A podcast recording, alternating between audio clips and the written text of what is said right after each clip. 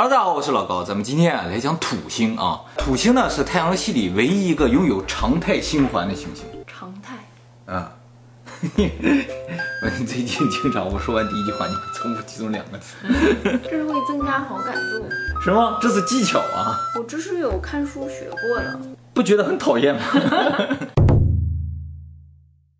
它是太阳系中第二大行星，仅次于木星。它的直径是地球的九点五倍。那么它在八大行星当中排在第六位，距离太阳特别的远。其实感觉特别的巧，它距离太阳的距离是地球距离太阳距离的九点五倍，它又是地球直径的九点五倍，它又是地球重量的九十五倍。其实土星啊，在人类文明一出现的时候就发现了，就是那个苏美文明，他们就知道有土星的存在。他们怎么看见了，我是不知道，反正我是看不见啊。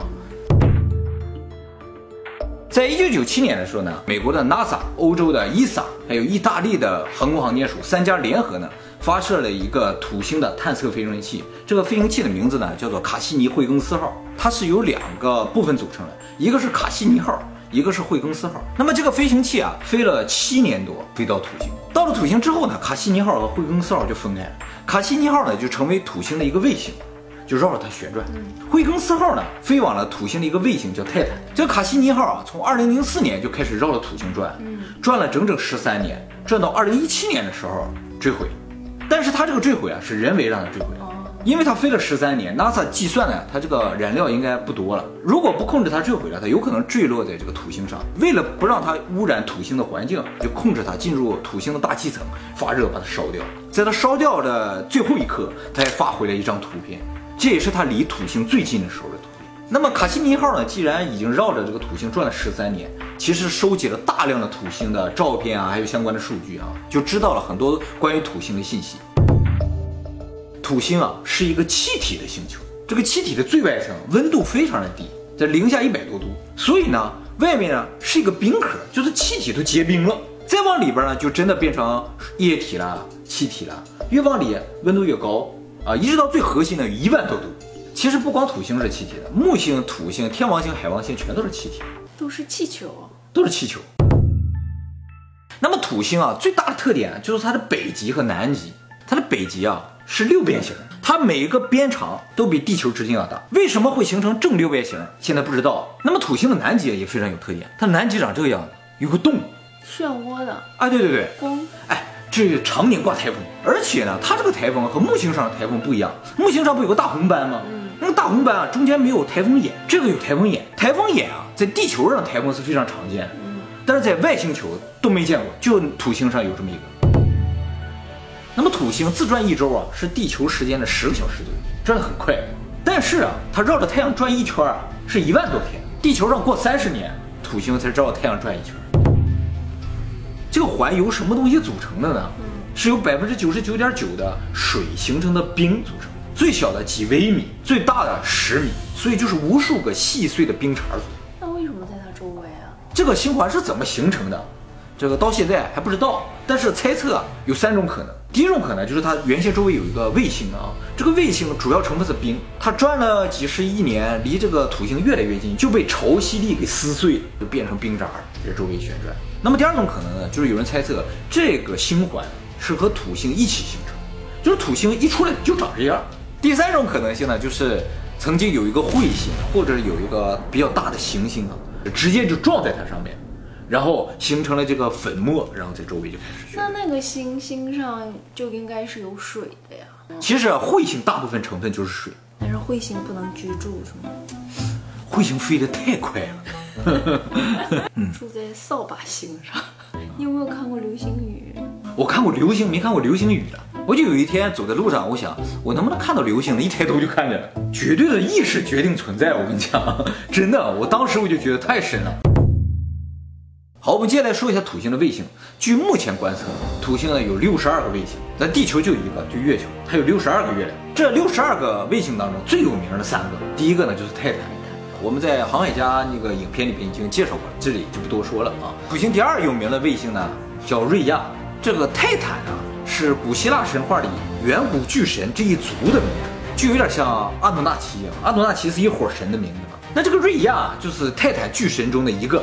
这个瑞亚啊也特别的奇怪。二零一零年的时候，NASA 宣布说他们发现这个瑞亚的大气成分大部分是氧气和二氧化碳，不跟地球差不多？这也是人类第一次发现主要成分是氧气的这样的星球，也就证明了氧气、二氧化碳这种组成在宇宙中可能是非常普遍的存在，地球并不特殊。那土星的第三个有名的卫星呢，叫做恩塞勒达斯，也是希腊神话里远古巨神的一个，但是它不是泰坦族的，它是叫鬼甘特斯巨人族。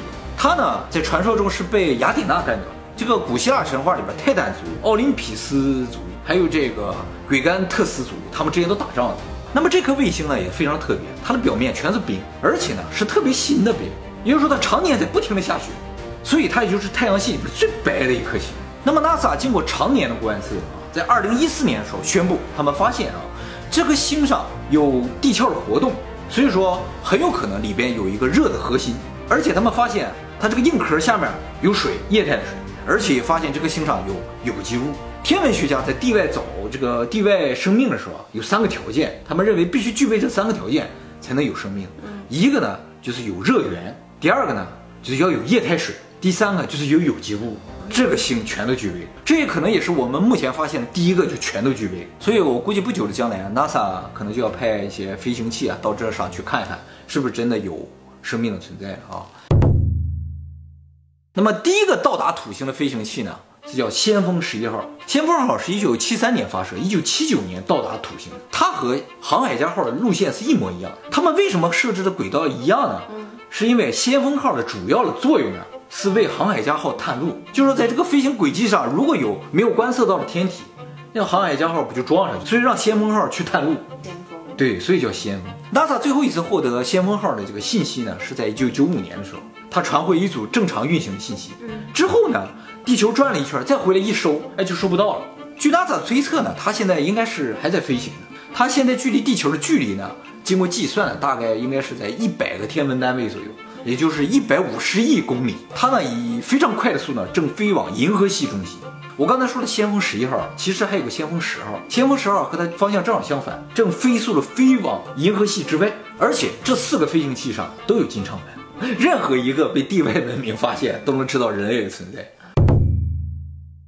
好，接下来啊，咱们讲有意思的，就是关于土星的都市传说。但在说土星之前啊，我们先说一下太阳神。在世界各个古老的文明当中都有太阳神，像这个古埃及的拉，古希腊里的赫里俄斯，古罗马的阿波罗，中国神话里的羲和，日本神话里边的天照大神，佛教的大日如来，还有道教的太阳星君。啊，这都是太阳神啊！后来人们研究发现，哈，最古老的那几个文明里边提到了太阳神啊，很有可能它不是太阳，而是土星。为什么？比如说，在最古老的这个古希腊文献里记载，土星的名字叫做赫利俄斯，跟后来的太阳神的名字是一样的。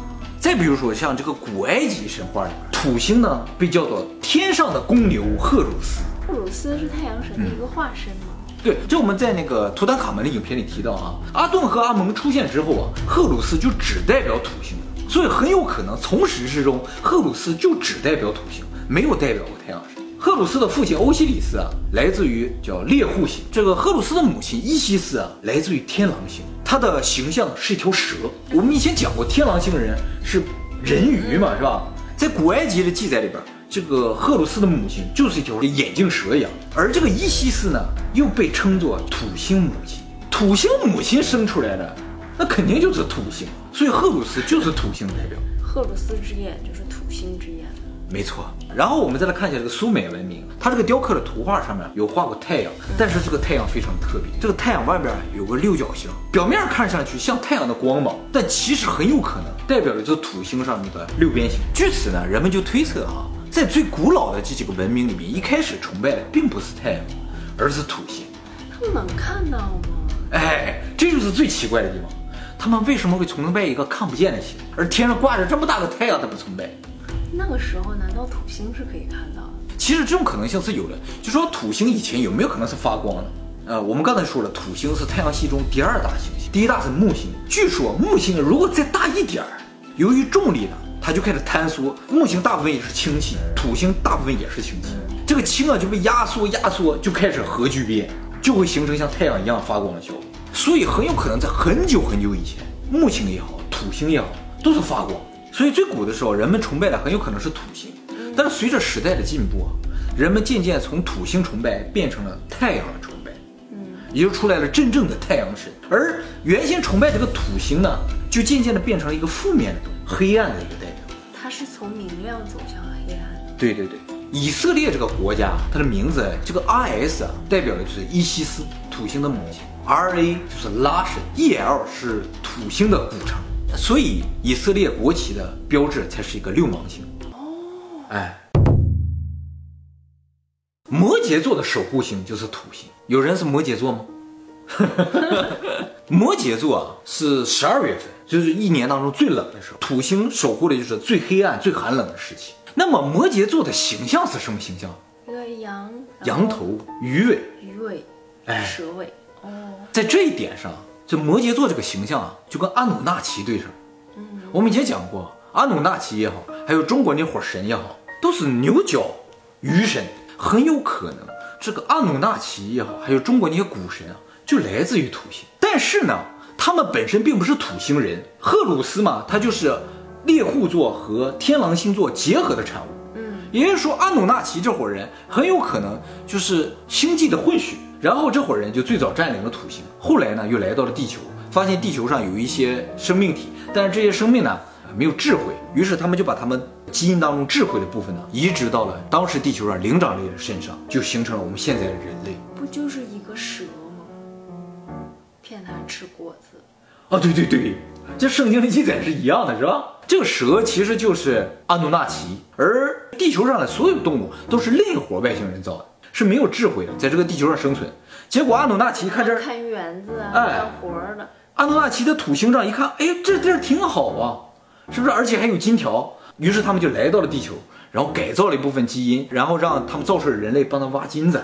后来呢，就是造了人类的这些神，一看说哇，你随便到我们这个园子里边改造还挖东西，这怎么行？两伙神就打起来了。阿努纳奇这伙人可能就是泰坦巨神，而这个奥林匹斯神就是创造人类这伙人。那按照古希腊神话，泰坦战败嘛，奥林匹斯战胜了嘛，所以就是阿努纳奇战败了，他们就撤了。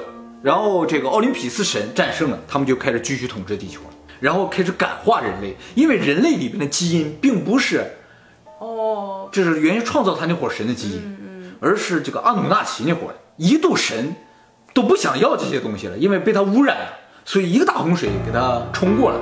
这也就是人类对于土星的崇拜转向太阳神的崇拜的这么一个转变。其实这个转变啊，很明显的在。我们的一个日常生活中能见到的例子，就是星期的变化。在苏美文明的时候，一周的开始是周六，周六就是土星的名。那个时候是土星统治的时代。但后来到这个犹太人的时候，他们就把周六改成安息日，让一周的开始变成周日了，就正式进入了太阳统治阶段。如果从太阳开始一周的话，那一周的结束呢就是周六，也就是一周最黑暗的时候。那么你现在问？大部分人，你说一周的开始是哪一天？那些人都会说是周一，嗯，就说明啊，这个时代还在进步，就是从太阳崇拜要渐渐变成对月亮的崇拜了。是谁给他排列的顺序呀？不知道啊，这是最早这个苏美文明就这么定的。那月亮之后就是火星了。月亮之后就是火星，就进入火星时代了。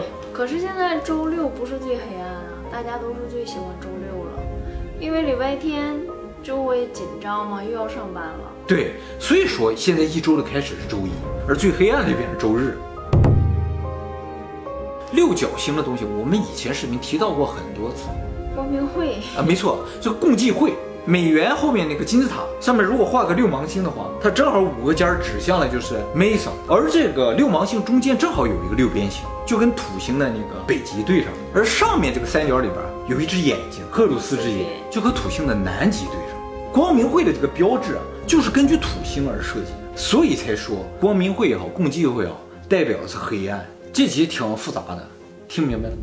听明白了，真听明白了。那我考考你啊，赫鲁斯他爸是谁？牛。他妈是谁？蛇。赫鲁斯是什么神？土神。嗯，人是谁创造的？人是人他妈造的。